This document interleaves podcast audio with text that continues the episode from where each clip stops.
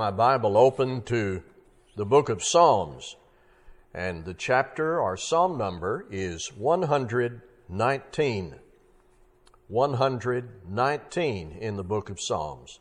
I will not read all 176 verses tonight. I will recommend that after this sermon, perhaps later tonight or during the week, it will surely do each one of us good to read the entire 119th Psalm. I want to read the first two stanzas, and that will convey to us the tone and the theme of this part of God's Word. Psalms 119. Blessed are those whose way is blameless, who walk in the law of the Lord. Blessed are those who keep his testimonies, who seek him with their whole heart, who also do no wrong, but walk in his ways. You have commanded your precepts to be kept diligently. Oh, that my ways may be steadfast in keeping your statutes. Then I shall not be put to shame, having my eyes fixed on all your commandments.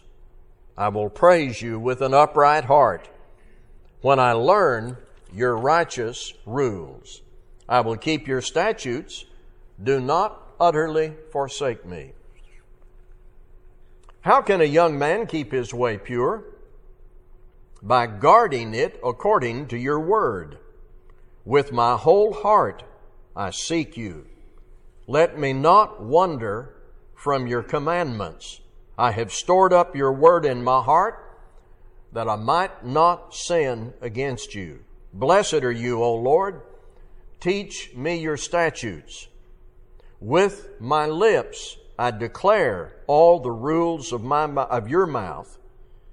In the way of your testimonies I delight as much as in all riches. I will meditate on your precepts and fix my eyes on your ways. I will delight in your statutes. I will not forget your word.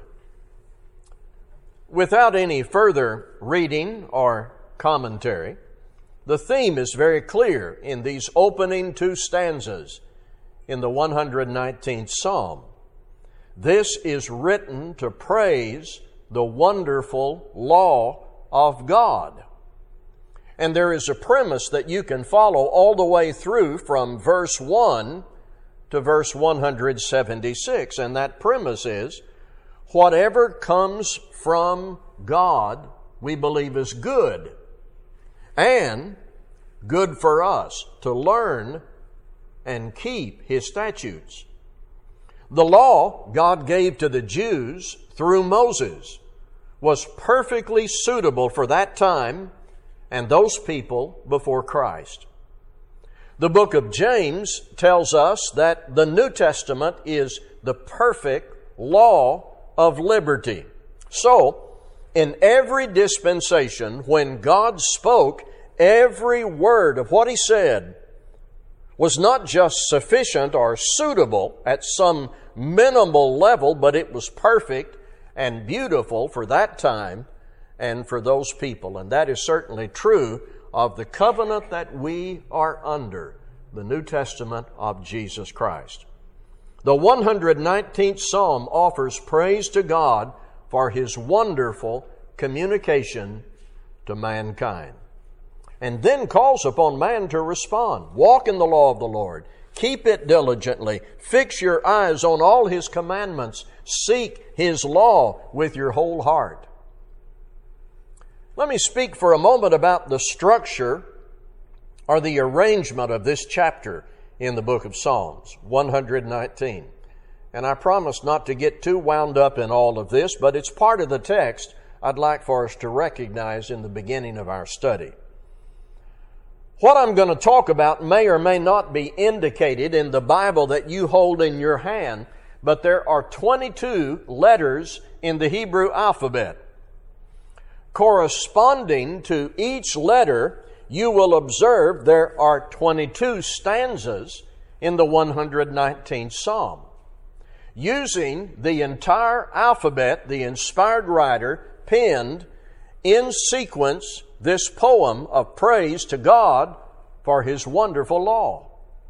Perhaps this form would have made it easier for readers and students and listeners among the Jews to commit this to memory or to remember the message that is emphasized from verse 1 all the way through. One more thing I want to bring up before we get to the heart of our study. While there is some repetition in the 119th Psalm, we ought not to be bored by it or skip over it. It provides emphasis. The writer is really not just saying the same thing over and over again. He is repeating the theme of the psalm with various words and phrases to get it into our hearts and to help us remember it. You may remember in high school or college if a teacher assigned a 300 word essay and you wrote your essay out and it came to 280, you would go back and maybe get a thesaurus out and find those other 20 words just to meet the demand of the assignment. That's not what's happening here. There is beautiful variation of terminology and color when we behold the law of God and we look at it and see its various angles and benefits. The repetition in the 119th Psalm serves to emphasize the theme, the value of what God says man ought to do. These things are something to be thought about and spoken and acted on and repeated all through life and remembered. I want to point out, interspersed in this poem, there are clear statements of real life situation, and I bring that up to make this point. The writer of the 119th Psalm is not seated at a comfortable desk out in an ivory palace, completely and perfectly protected. In verse 95, he says, The wicked were out to destroy him. In verse 87, he says, They have almost made an end of me. The writer, therefore, did not see God's law as a cold list of duties, a rigid, impersonal rule book.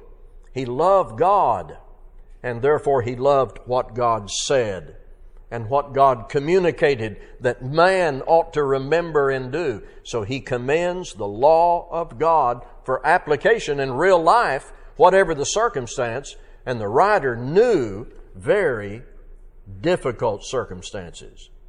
So, with these introductory matters given to you, here's what I want to do. Here's where I want to take us.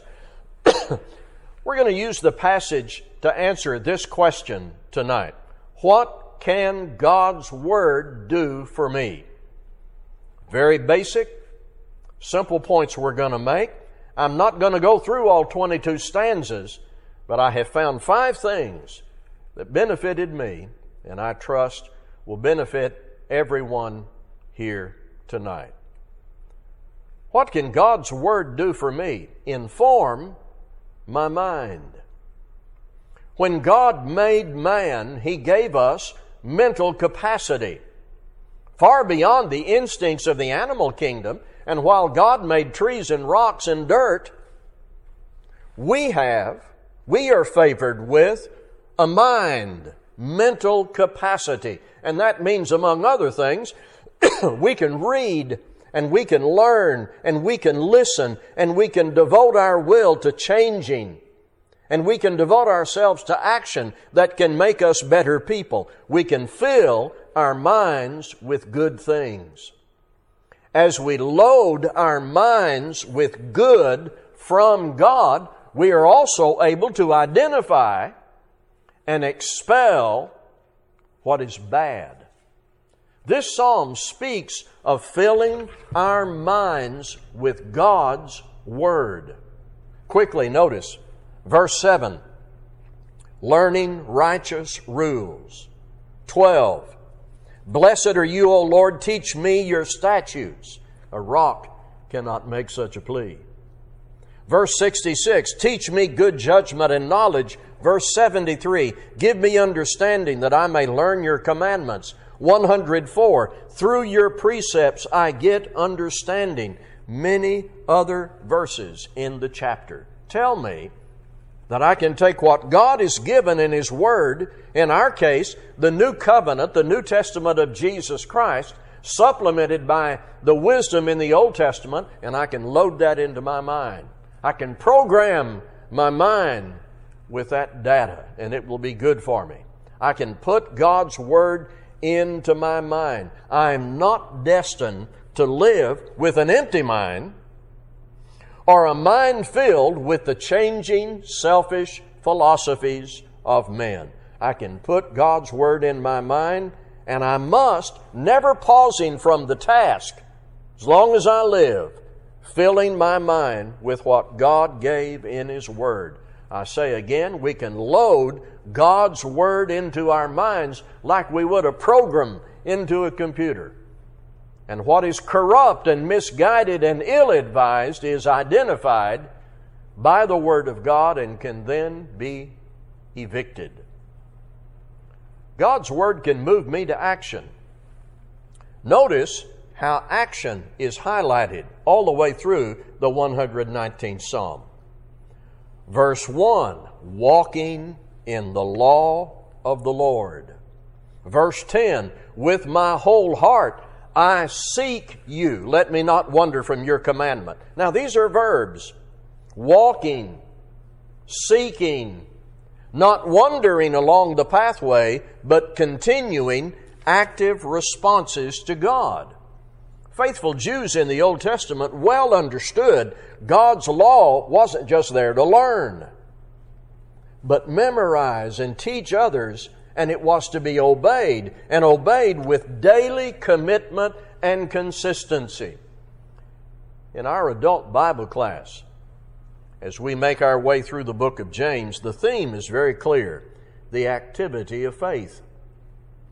In fact, in James chapter 2, James gives us two examples from the Old Testament. That's one of the values of the Old Testament. James calls attention to Abraham and Rahab. Abraham became the friend of God through his trust that was obedient. When Rahab heard from God's messengers, she acted. See, that's the activity of faith that has always been necessary throughout the dispensations of time in response to law from God. God's Word is given to fill my mind and then find expression actively in my life. God's Word has a corrective function. It has a corrective function. God's Word corrects me. I believe sometimes we just feel inadequate. And we may not be able to identify why at first with that emotion of inadequacy. We sense that we are not really all we ought to be. We know that we need to be corrected. I do. I think you can all identify. We just know we need to be fixed and adjusted and have our course corrected. God's Word is where we go to have that specified and find the remedial action that ought to be taken. No book written by men has the same power as this book. So in verse 21, you rebuke the insolent, accursed ones who wander from your commandment. Verse 29, put false ways far from me and graciously teach me your law. Now, it may not be with a Sunday night crowd. It may not be you're guilty of murder, adultery, idolatry, or drunkenness, but sometimes we detect that in zeal, or in attitude, or in diligence to serve others, and in consistency. We know we need help. We need correction. We need rebuke. We need to get on a better course. We need to correct our course.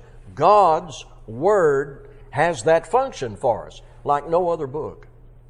We ought to welcome God's Word into our minds, even when there may be some pain associated with the initial rebuke or correction when we open our minds to God's Word.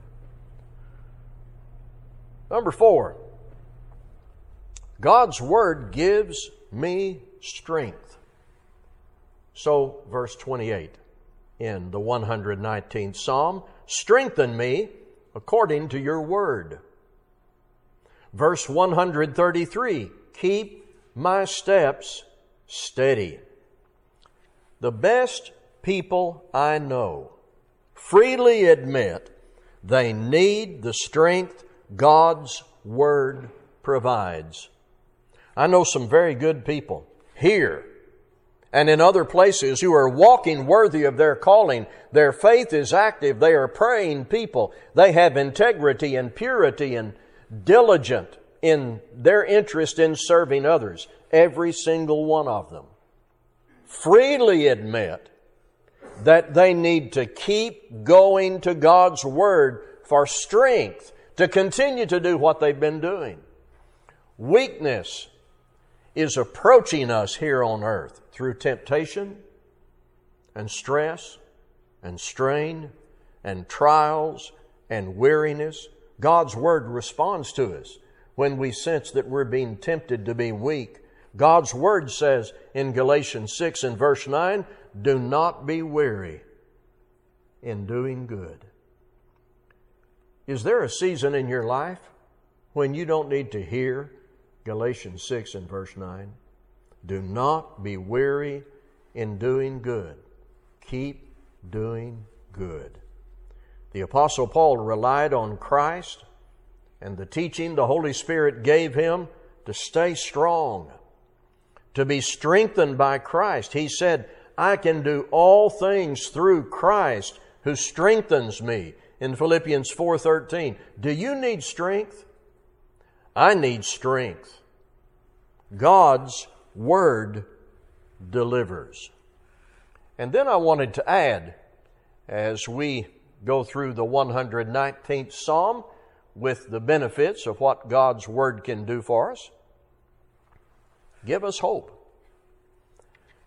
Just imagine now being informed and moved and corrected and strengthened, and then you die and it's all over? I want you to think of that. You're informed. You've been well informed. You're moved to action. You're corrected and you're strengthened, and then you die and it's all over.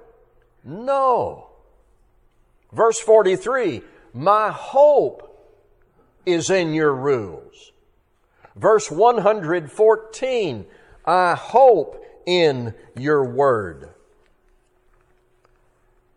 Let me address a superficial idea that comes up sometimes in our Bible reading and Bible study. That superficial idea is that in the Old Testament there was no clear statement of life after death. I'm going to identify that as superficial idea. Because upon further reading and study, there are indications of eternal life in the Old Testament. Now, it's not as specifically attached to the resurrection of Christ as in 1 Corinthians 15 that we studied a few weeks ago, but it's there in the Old Testament. It wasn't, I'm going to be informed and moved and corrected and strengthened and then I die and it's all over. No. Here's one example in the book of Job, chapter 19, 25 to 27. You'll remember it as soon as I begin to read it. For I know that my Redeemer lives, and at the last he will stand upon the earth, and after my skin has been thus destroyed, yet in my flesh I shall see God, whom I shall see for myself, and my eyes shall behold, and not another. My heart faints within me.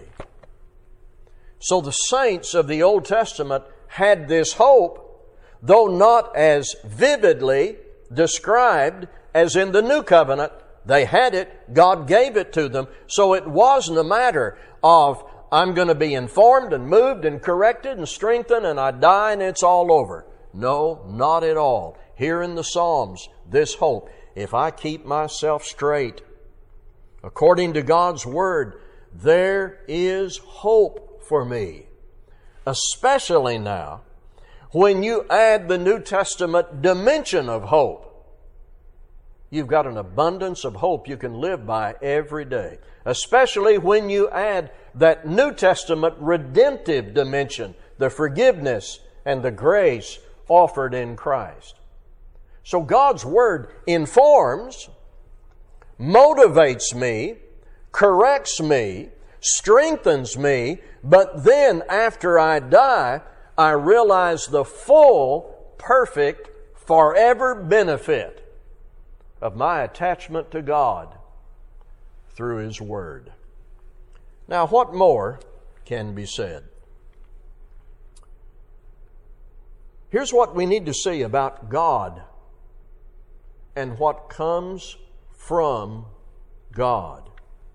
It is perfect because He is perfect. Sometimes in Bible reading and studying, sermons and classes, we bring up the attributes of God. And we have a classic list of attributes that we sometimes bring up.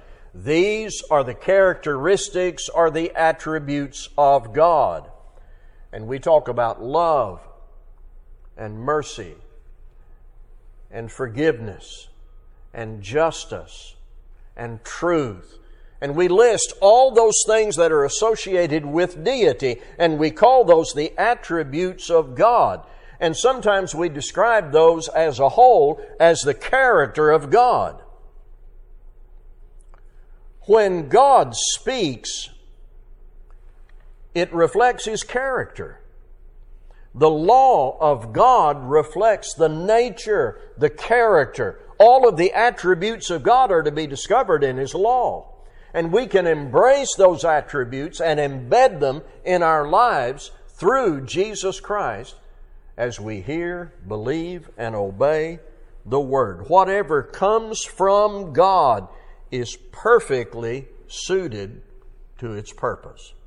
His Word is completely free from error, is designed for the benefit of man, is entirely suitable to our day to day needs, and if we fail to keep it, if we fail to keep it, we can humbly stand at the cross.